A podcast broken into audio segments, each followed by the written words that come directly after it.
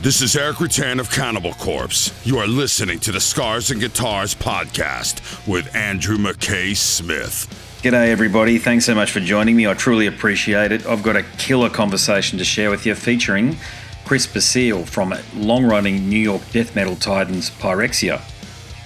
Now, the catalyst for the conversation is the re recording and the re release of the album from 2000, no, 1997, 25th anniversary, as a matter of fact, System of the Animal. You're going to hear a tune from that album rather soon, but I need to tell you about some of the other things that you can expect to hear throughout this chat. Chris talks about the long running, and I'm going to call it success. I mean, any band that's been around for as long as Pyrexia deserves to be called successful, even though it's been a bit of a hard graft, no doubt. But uh, we also cross over into social and political commentary, and I think that is the equal of the musical conversation in this chat. Now, as I mentioned, you we will hear a tune from the album System of the Animal. I've selected Purging the Nemesis for your listening pleasure. Of course, that's only for you people on the podcast apps. For you YouTube people, you know the drill. I can't play bloody music lest I get a copyright strike. So we're going to cut to the conversation as soon as I finish talking here. For all you people on the podcast apps, enjoy. Here's Purging the Nemesis. Let's go.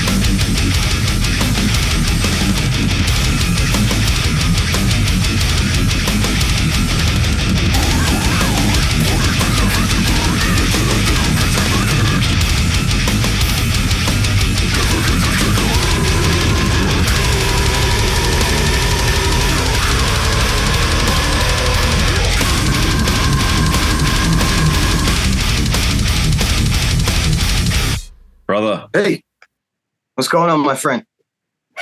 Mate, it's uh, it's a very early in the morning here. It's uh, a crisp. I don't know. Being in New York, you'd probably laugh when I say it's about 15 degrees, but uh, Celsius that is not not Fahrenheit. So it's probably something resembling your summers, but still it's bloody freezing for us.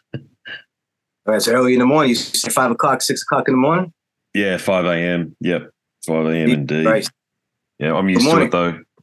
Yeah, I'm All used right. to it. I just saw Emperor last night as well, just up the road, and uh, they were very good, mate. So got a bit oh, of energy wow. from that.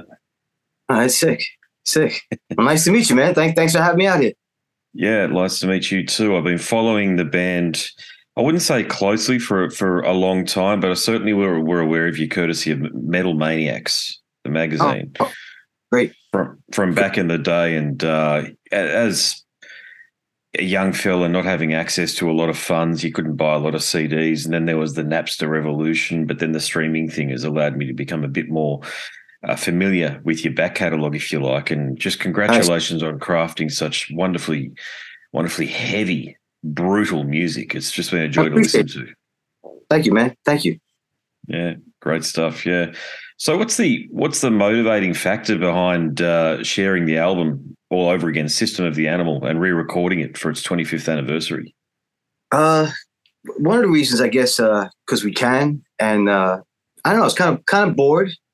Uh, we have an album that just came out about 16 months ago, and uh, it's really not common to put out new material, you know, so close together. But uh, I'm in a situation right now where we have our own studio, and I pretty much do this full time, and I find myself with a lot of time on my hands these days to, you know, continue working and continue putting out stuff. So one of the things that came to my head is we, we just did this last album, Gravitas Maximus, with uh, Demigod Studios, and I was really finally felt we achieved like a production I have been searching for, you know, and really haven't been able to get uh, for most of the uh, material we, we put out. So it happens to be the 25th anniversary of System of the Animal. And that album came out at a time in 1997, 98, where it was on a small, tiny Denmark label. Uh, unless you were like a hardcore Pyrexia fan back then, you probably didn't get your hands on it. And uh, since then, it's never been released in any streaming format, any uh, any uh, replication ever since the early days. So it just seemed appropriate. I was looking for a project to do in the downtime, and I said, you know what? Got the new lineup, uh, new singer, much heavier. Uh, love this demigod production, 25th anniversary. We have, have our own studio. Let's do this. Let's uh, let's re-record the album and uh, let's put it out again. So mm-hmm. that was basically what started it, and uh, you know I'm really glad with the results. I'm happy we did it. Have you received support or otherwise from some old fans who love all of the blurps and squeaks on the original? Well, that's it. See, it's a very small. That's another reason I, I redid it is because it was 25 years ago. That's a, a, whole different crowd was around back then. Half mm. the kids that listened to death metal weren't even alive then. Mm. So it really did not get any exposure back then. There's definitely some diehard old cats that, you know, like I'm the same way, want to see things kept in their original form and don't mess with it. And, you know, I get that and I, I definitely respect that, you know but it's such a small portion because it was not really properly released. It came out on a Danish label with no distribution, small mm. pressing, no internet back then, uh, not streaming now. It just felt like it, it, it's again like we could reintroduce to newer fans that don't really understand our background and you know some of the work we did. Mm. Were you tempted to? I'll be honest. I haven't heard the original, meaning the one that was recorded 25 years ago. You haven't, right? No, never. No, no most people haven't. Most people haven't. That's how I feel. Yeah. Well, I mean, it was a great idea to remint it then. Uh, but were you tempted or did you redo some of the songs differently? So slightly different arrangements or lyrics, that sort of thing? Uh, we kept it pretty much straight to the barrel because I know there would be some critics out there. But again, we used a completely different vocalist, which mm. is much more guttural and deep, which gave it a completely different uh, feel, you know, 100%. And the difference is in this one, you can hear the riffs uh, that I'm playing. Where back in 1996, when I recorded it, 97, it sounds like a mush. I mean, you know, some of the things stand out, but the faster riffs, you really can't tell what's going on. So just being able to play them and actually articulate them and hear them, uh, I think really put a, a new, fresh uh, spin on the whole thing. Hmm. Tell me about the the opening spoken word section from the first song. There was there. Um, it's taken on a very different context in 2025, hasn't it? 2023. Gosh, we're not that far ahead yet, are we? Yeah, but, but yeah, you're right. Yeah, it's it's, it's interpreted very differently these days, isn't it? Comments for commentary like that. Would say so. Uh, the, the the the world today might appreciate that, though, even though it was 25 years ago.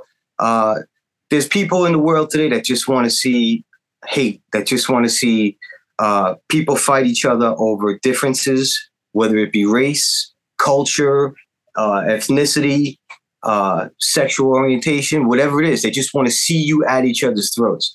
And that's nothing new. I mean, people going through it today might feel like, oh, this is a turn of times. And no, it's been going on forever. Uh, Dr. Seuss wrote a book about it with, you know, one group of guys had stars on their bellies and another group didn't have stars and they fought.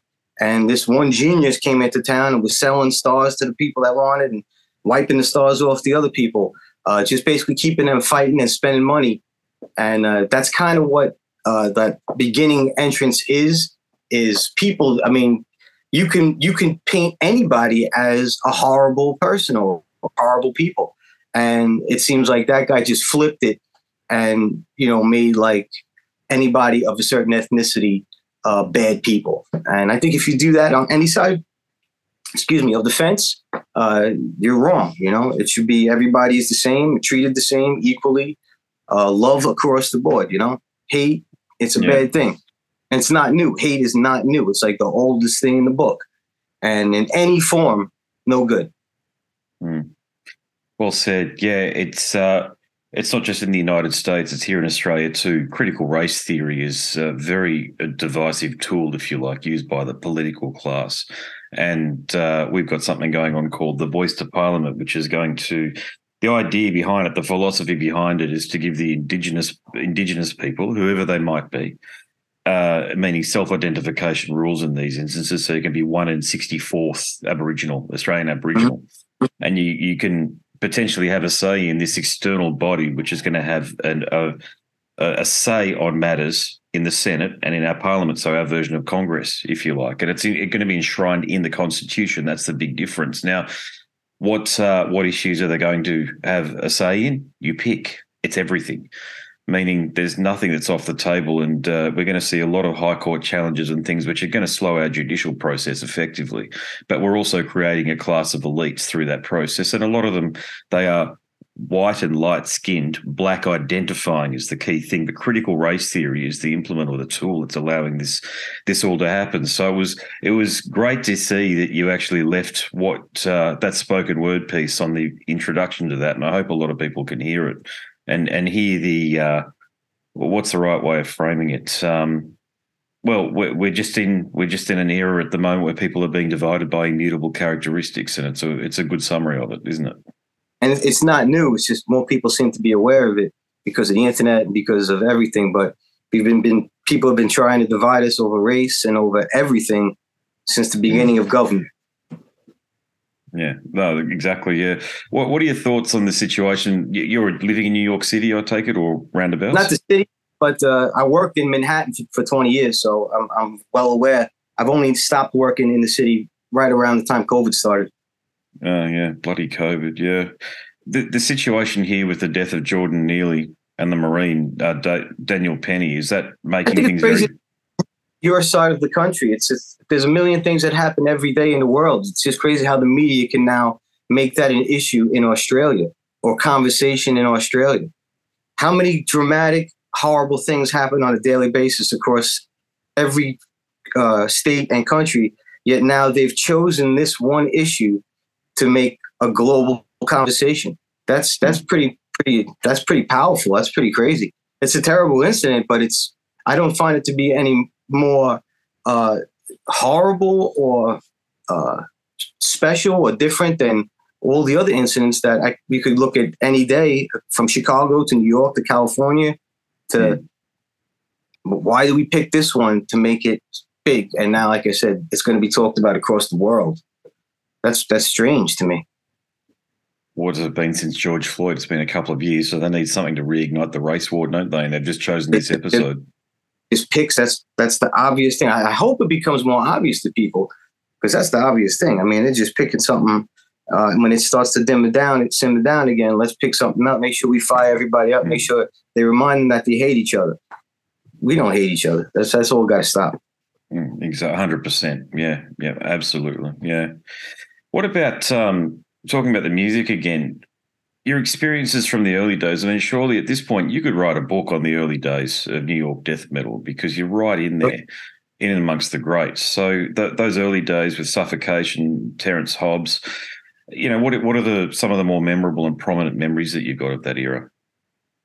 I think I think was lost in a lot of things because, like I said, the internet wasn't around back then. Is probably the, the early. I mean, Terrence Hobbs knows the first song I ever wrote. The first song I wrote in my life I showed to Hobbs because that was the first band I ever really was in. You know, mm. wasn't called Suffocation or, or, or Pyrexia. Obviously, it was called Mortuary. But my earliest memories are sitting in, in Terrence's room on his bed, writing 20, 30 songs with this guy of the most brutal stuff that everybody listens to today, but there was no way of getting it out. There was no, uh, like I say, no internet. Uh, plus, we were so young, we weren't even hardly old enough to play some of the clubs to even go, you know, to try to get the music out there. The first show we ever played, this is a great memory of the earliest days, was the Battle of the Bands in a high school that neither Hobbs nor I went to. But our drummer, Mike Smith, went to the high school, Longwood High School, and we went in under false names so we could play the Battle of the Bands. And that was like our first official show ever out of high school. And some of them uh, songs and riffs, they were on Pyrexia albums and they're on Suffocation albums. Uh, so I have to say that's some of the most memorable stuff is the earliest, earliest days. First meeting Doug Cerrito and bringing him into the band and starting to work with him and jam with him and write music with him. That was like, you know, pretty memorable stuff. We all wrote a lot of memorable material back then. And uh, it's just crazy times. Back then, you also had to really play your instrument. Uh, Mike Smith mm-hmm. is mm. probably the only person in a thousand mile radius that could blast me. You know what I'm saying? So things were very different back then. Very, very different. No internet. Uh, every musician that did this knew how to play their instrument. Uh, no fake. No way to no way to fake it. You know that was a, that's I have to say back then. Uh, especially if you want to record something, you had to pony up some money if you want to do a demo. Nowadays, you could take your, your iPhone and record something that sounds better that we spent two thousand dollars on back then. You know what I mean? Yeah. So there was no way to demo your your Mario out uh, like you can now. You really had to be rehearsed and uh, have a couple of bucks or have somebody else give you a couple of bucks to get into a studio. Because again, there was no studios. Nobody could record death metal. The first re- uh, studio we recorded at was basically a rap studio.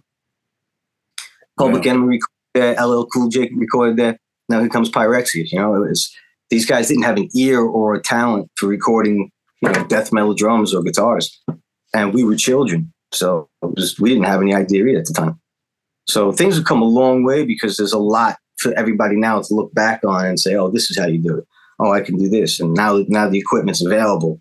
Uh, you could have a digital drum set and you know, EZdrummer or superior drummer, and map out a whole song and demo it for your, you know, for your band. Where back then you'd have to meet with your drummer and show him the parts. You know what I'm saying? It's mm-hmm. uh, everything's different now. It's it's, it's different. Yeah, I'm look, I'm 45, so I caught a lot of it back then. I was a young yeah. fella, 13, 14, this sort of thing in 1992, 1993. But I often say to people on the show that don't think that there's a trove of underground bands that you hadn't heard of from back then, because meaning that back in those days, if you achieved any type of prominence, you were fucking good. To your point there yeah. about having to play your own instrument because there was no yep. faking it.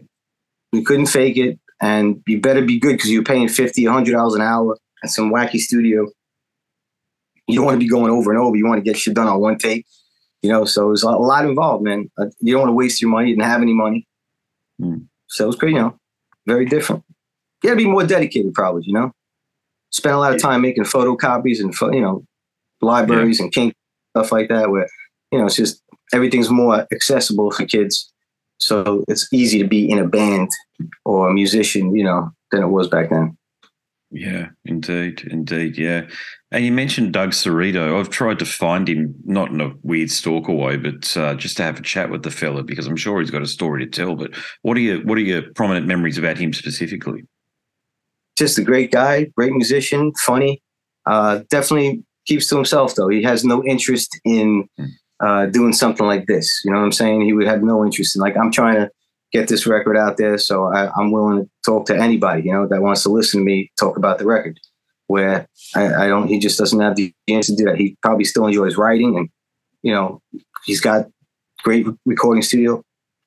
Excuse me himself, but uh, you know I see him from time to time. He comes to Pyrexia shows. I see him at events, uh, but as far as like uh, you know, he just very keeps to his own little, very small circle. And, uh, but he's very, like I said, I have a great time when I do hang out with him and laugh about the old days. And he's good. Yeah. He's good. Sweet. Yeah. I listened to another one of your interviews in preparation for our chat. And you're talking about how to bring in another member is really about bringing in someone who can contribute energy to the situation. So have you found have you found those people? No, no, no. And actually, that's uh, like again, we're, it's conversation we were having. We had some practice last night. We got a couple of things coming up, and that's like the hardest thing. It's like if you were less of a guitar player, uh, but you brought such a hard dedication and energy. You stay in this project the rest of your life. I don't care if you came down and you were, you were the best guitarist in the world, but all you want to do is show up uh, 10 minutes before a show, not uh, assist in the real work that go, playing a show is not that's 30 minutes. You know what I'm saying? That's it's the hours and the and the, and the, the other stuff that goes into it that you really need help with. You know what I'm saying? And if you're not willing to do that in this band, then it's really uh, probably not the situation for for you. We have a, a family, uh, really look out for each other uh, situation here. So when someone steps in, if they don't gel with that and it doesn't work like that, it usually does doesn't work out. We don't look for like uh, fill-ins uh, or like uh, studio musicians to come help play. If you're going to join or be with us, it would be more like you know come come join us because uh, it's more. You, look, the joke is, can how long can you sit in a van with someone and laugh and not you know be annoyed by the other person? Yeah, that's, that's the, you know what I'm saying. So you know a lot goes into it. But no, we've actually decided it looks like we're going to stay as a four piece because we just did like six, seven tours as a four piece. And it just works out great for flying, for hotels, for it's an even number. Uh, it's just less personalities. Uh, it, it, actually works out great. We're actually tighter, I, I feel. So it looks like we're going to stay like this, at least for the time being. Yeah, yeah. Do you do you find that you really miss having the second guitarist when you're in those situations? So therefore, do you have to use backing tracks in the best possible way because the music's very intricate at times? Well, you know, you don't you don't get your harmonies. Uh, leads are difficult because you might you know things will drop out. We have hmm. certain mm. things where two guitars are doing. You know, there are like a couple of songs actually that are not played in the set list. So that yes, that that, that is an issue at, at sometimes. But again, yeah. it's just so difficult to bring someone in. And uh, it's like it's really always akin to like getting married or dating. It really is like has to be the right person, uh, you know, in the right situation. Mm. And you look, and you've succeeded and achieved despite all of this. Now, I'm a musician too. I've been in tons of bands and been playing uh, for the better part of 25 years now myself. And it's uh, when you have the wrong person in the band alongside of you and you are just even uh, just forget about even packing up the PA, putting it together, putting getting That's all of that stuff yeah. sorted. Yeah. But when you're on stage and they're just not enthusiastic about playing in front of people and they're making mistakes, basic mistakes, different mistakes every gig, it's one of the most frustrating things, isn't it? That as well as like if you present like a, a, giant tour that you've been really working hard and they don't get excited and they're like they're like oh i don't they're not on the same page as like with the enthusiasm of, of that level. You know you get on a, a, huge festival and maybe they don't answer your text back or uh, they don't seem like they're, they're disinterested on what you find very big you know? It's things like that uh, where i see you know maybe that might be the, not the right fit for you uh, if those things aren't uh, big deals or it's not something you feel uh, like if we have a video shoot or something and you can't you, you, have a hard time fitting that into your schedule then maybe this isn't for you you know what i'm saying? Because that's kind of a mm. priority for what we're doing right now. So it's things like that. Yeah absolutely yeah. So so what are your thoughts?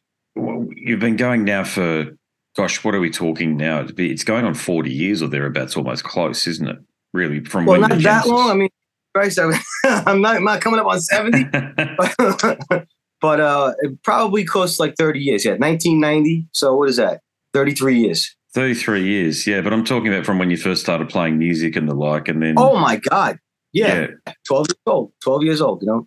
Yeah, yeah, 40 years look, if you could go back and give yourself any advice now when you first started, you know, those Genesis years when you're coming through meeting people, working out who you want to play, who you need to play with based on all these things that we just talked about, you know, what advice do you think you'd give yourself? All right, 100%. And I say this to people a lot. I spent a lot of time, uh, like I said, I worked in the city for 20 years. If I could go back to talk to young Chris, I would definitely say do not take. Now, again, I not say do this for everybody because don't try to be. I'm not going to go tell you to be a uh, professional baseball player if you can't throw. You know, if you can't hit a fucking 99, 90 mile pitch. But if you really got the skills to be a baseball player and you believe it and you can hit that pitch, go go for whatever it is you're trying to go for. Because I definitely held back and did not go after pyrexia full on. I was too worried about uh, having a career and uh, supporting a family and worried about bills. Where nowadays I would say, fuck that. Any monkey can make money. You will figure out a way to survive unless you, you know, unless you're a bum. That's when you don't uh, pay your bills if you're a bum. You're not a bum if you're trying to hustle and make your band big and do all kinds of shit. You're going to find a way. So I would have told myself, don't go for the career. Uh, stick with pyrexia or whatever musical endeavors uh, you want to follow and go at that as hard as you would if you were studying to be a surgeon. Yeah, that's very true. Yeah, all all or nothing sort of attitude. All or nothing. Why you wouldn't? I always do it the opposite. Would you try to be a surgeon part time? I'm gonna be. I want to be a surgeon, but I'm only gonna do it maybe every couple weeks. Uh, I'll, I'll, I'll read. I'll study once a week. Uh, you know, no, you you got to go in, man. You're gonna be studying all day, every day. Internships, tired nights, uh, long nights. You know, I can add to being in the airport with layovers. It's it's not to be all peaches and cream. But if you know, how long does a doctor study and intern and do rough shifts before he's got his own practice? 12, 15, 16 years, right? Before he's got his own practice and he's doing his own and forget Precisely. about it. Yeah. You know Long I mean? apprenticeship. Why, yeah. Why wouldn't you put the same thing into anything you do? Uh, people put it bands and music like it's not going to happen. So they put it as this side thing. And I, to myself, I would say, don't do that. Unless for you, it's a hobby, then keep it as a hobby. But for me, especially at this age, it's kind of hard to fake that I've dedicated my life to this. So I could have just told myself at 18, hey, Chris, you're going to dedicate your life to this. Go hard. you know what I'm saying? Yeah. Yeah. So what's I would have done that. What's been a worthy pursuit, though? I mean, look at the look at the look at what you've achieved. Look at the great albums that are out there. The heaviness, you know, that's what's going to yeah. stand the test of time. That stuff. Yeah, I, I, you know, and I can appreciate that. You know, it's just uh, I always always look to do better, and you know, it's always hindsight's always twenty twenty. That's why I go forward now, uh, and that's what I mean. That's why we did this album because I I do go at this full full time hard. Talk to any interview, uh, put out record I say now I'm going to do something probably once a year, whether it's a remaster, a re-release, or new material or something. In the age of content, I I feel you have to put that to your music as well if you want to be a mm. relevant, uh, especially in death metal, a relevant act. You got to continuously. No more putting out an album, waiting three years, four years, or I say something every year. Like I said, it might not always be new, but it'll be a new content or new something fresh. Uh, so you know, that's my new approach and go full on. Like we have tons of tours. We're set up tours through November from now. Where any, like I said, in the days past, I could have, and I always would say no because of work and everything. But it's it's just a different different time.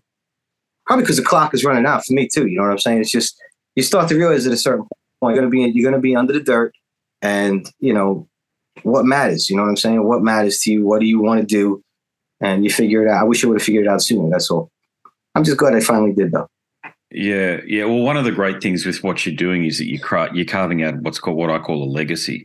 So long after you've gone, there's going to be this. There's going to be these totems, if you like, to your creativity that are available for people to plug into, and because of the era in which you came through. see, the internet, because it's democratized information, it's a bit like the printing press. So at any given time, well into the future, I'm, t- I'm even talking. It's not too ethereal to talk like this. I don't believe hundreds of years' time, if people want to get into the origins of New York death metal, your name's going to be there. That's. Uh, I mean, if we if the globe is still around, if we don't if we don't blow ourselves up by then, mm-hmm. yeah.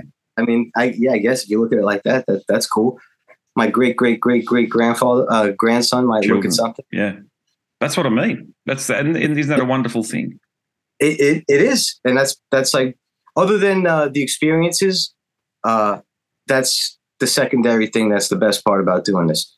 Like I'll tell you right now, Australia's been put on the table for us, and that's like a bucket list thing for me that I can't wait to do. And I haven't mentioned this, and I don't. I'm going to put it out into the universe because I don't think it hurts things to say it, but we've just gotten an opportunity to go to China, and that's like I, I can't.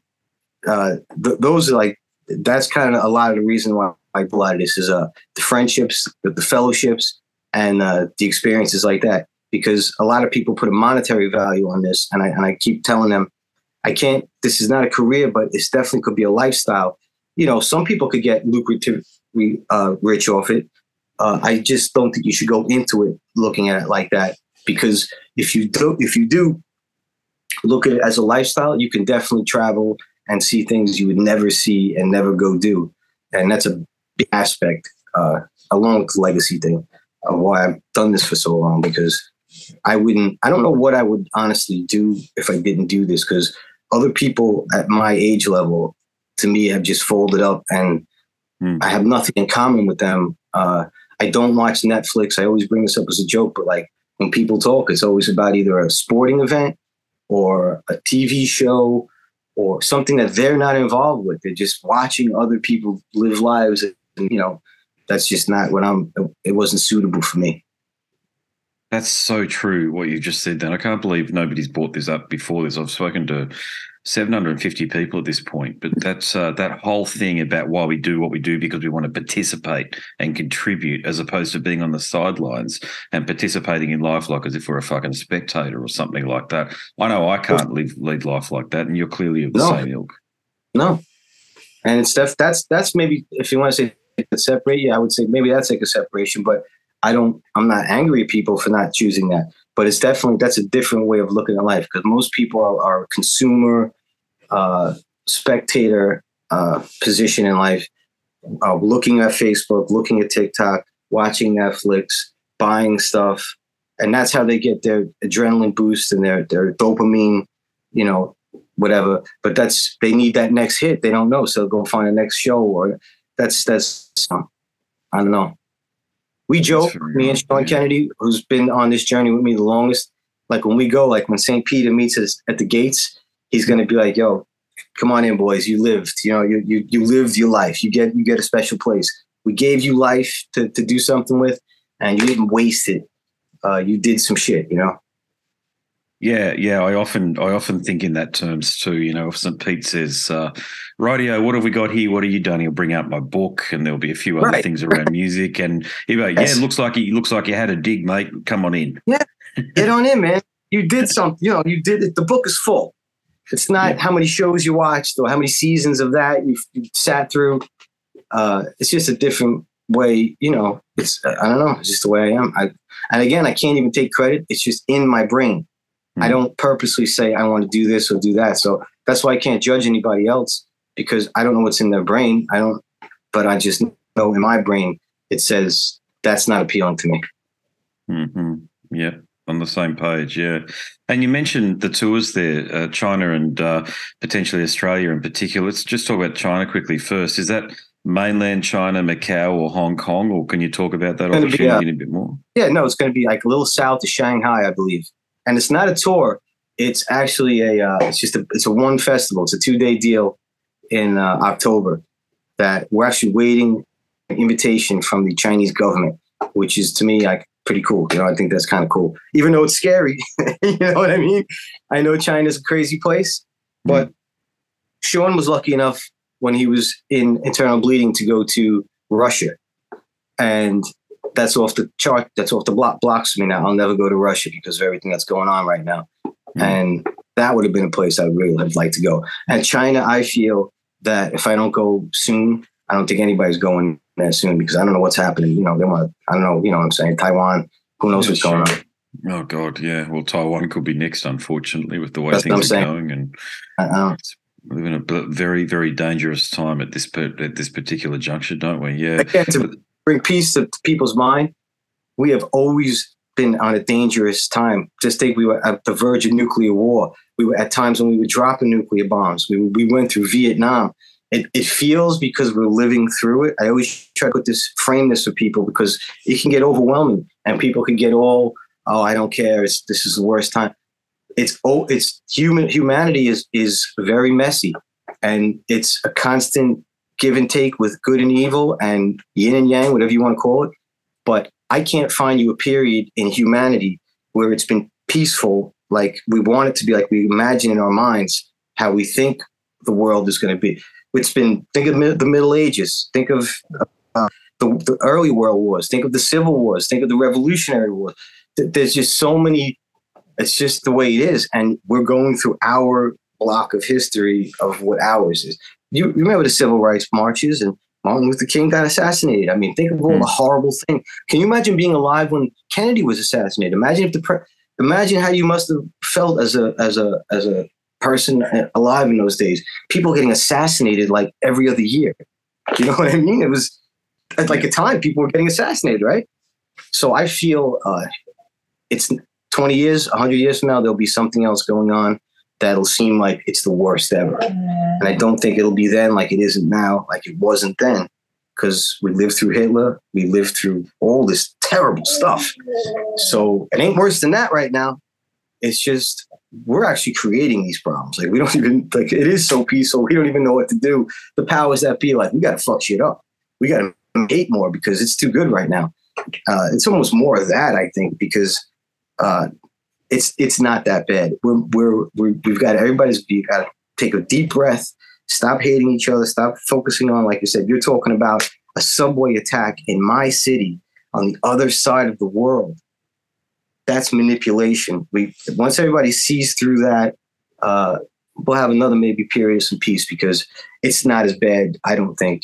Uh, we had the Iraq War. I could go on and on. Right? It was just it's constant. It's just it's always. Yeah always yeah. the twin towers down. It's just always. It's just bang, bang, bang. It's just, it's just this is our point in history where we're dealing with. This is our hate and bullshit we got to live through.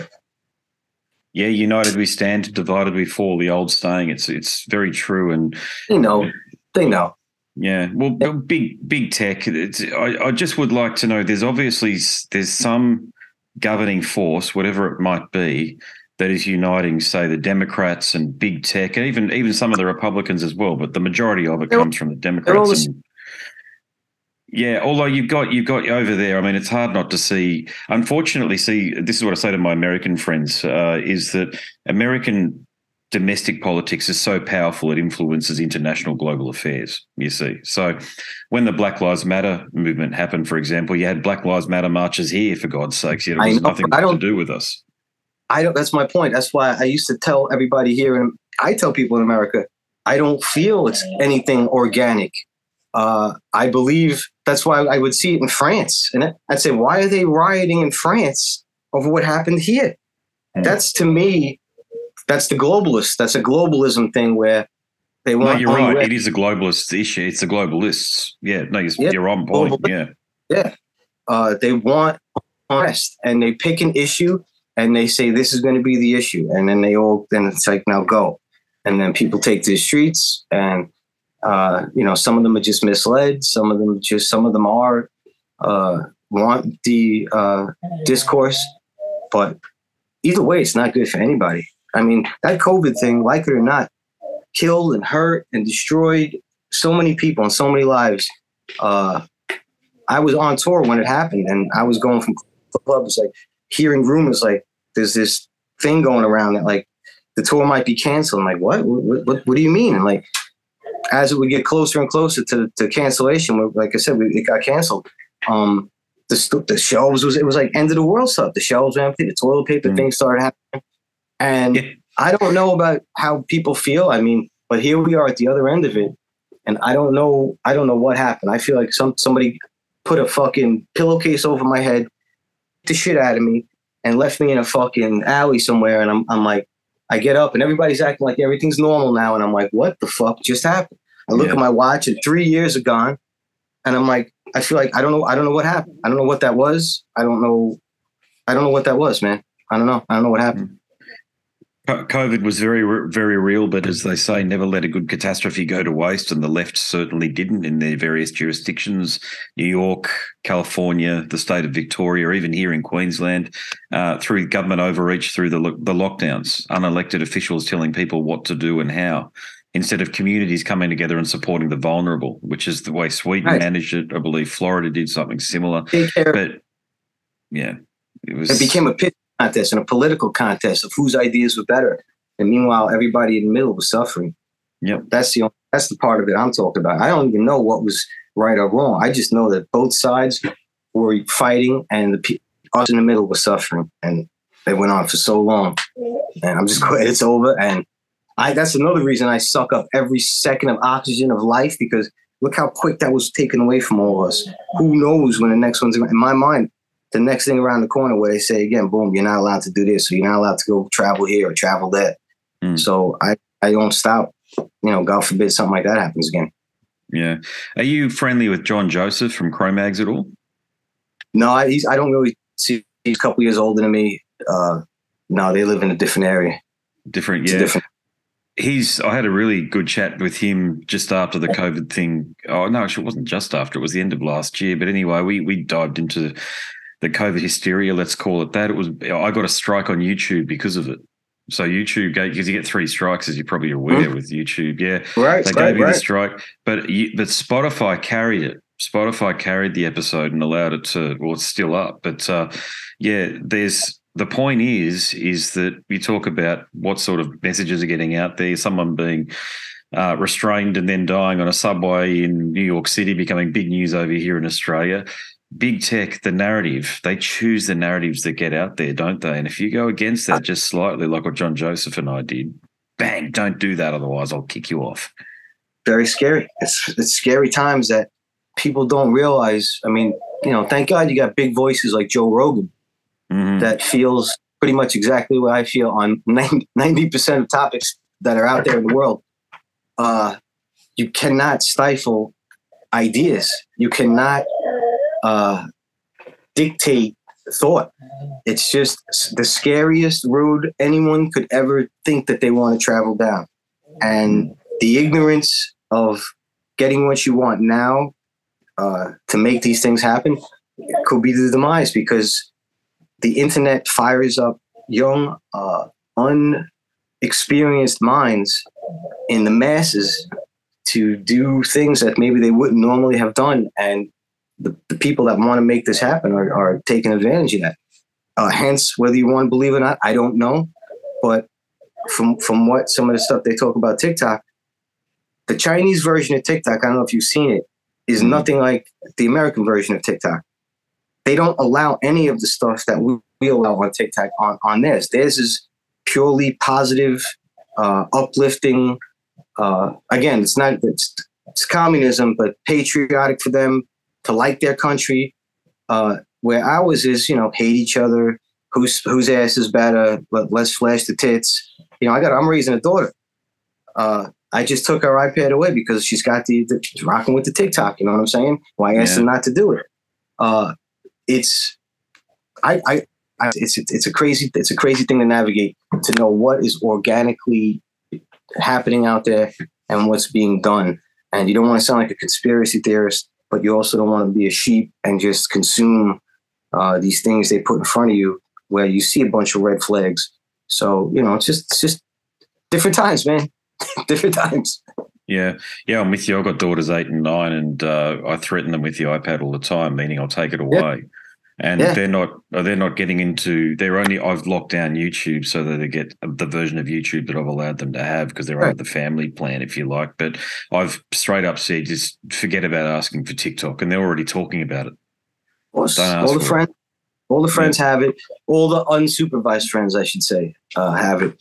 And uh, you know, I, I looked into it again. I'm not going to be, I'm not that type of father where I'm just like, no, because it's something I heard or read. We went on TikTok together and looked at it. And I was just like, you know, hell no. It's just too much, uh, too much sexualized uh, yeah. content for a young a younger person where you're just gonna it's just gonna take you you know in my in my particular opinion you know not not down a, a good safe path yeah uh, no, you're right. You're just you, are being a beautiful. It's nothing to do with that. Yeah. Fuck this out. I'm trying to promote an album here. You're gonna have all the kids under 20 hate me and say, "Fuck this old, old man." Uh, we want TikTok. But no, you're safe, Chris. My, my when I look at YouTube, the analytics on YouTube, my audience is between 35 and 65, mate. So they love this stuff, mate. The, you know, this is because they're. I'm just saying, you don't know what you can say anymore. You know, you say the wrong thing. It's like people, uh, you know, you're, you're, you're, you're the bad guy. You know, uh, it's just a, that's why it's a strange time. I actually, I swear to you, it's so funny. A friend of mine who is just really enthusiastic about the band. He's, he's become part of our crew. He's like, mm-hmm. "You guys don't have a TikTok page." This is like uh, maybe two days ago. I was like, "No, we don't really have that." He's like, "Let me make you guys a TikTok page. Let me make you guys a TikTok page." I was like, all right, go ahead, man. And he's out there doing that. He's got now we got a, a Pyrexia TikTok page out there. So I mean, it is a useful tool. You know, I mean, it's not like I don't Mm. want to use it, don't want to, you know, engage. I just, uh, you know, it's just not for the younger. I would say. I would say it's the only thing. I'm not. I'm not saying it's a Chinese conspiracy thing. In my thing, it's just my kid is too young. Uh, I don't want her on there.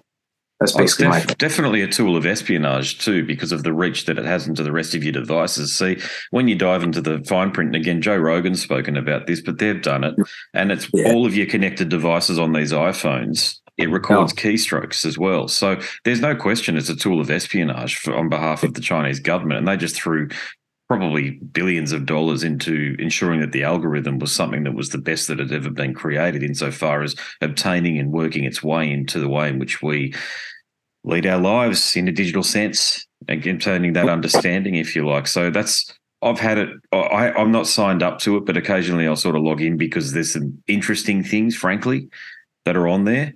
But and, and I can't get it anywhere else. They're not reposted on Instagram or YouTube or whatever. But um, yeah, I mean, all of this stuff that we're talking about, this is all what I often see. If you're an, an, an adult, these things affect you regardless of whether or not you want to believe it or not. Okay, so you can choose to lead your life with your head in the sand. And what I find is musicians like you, Chris, you've always got a nuanced take on these matters.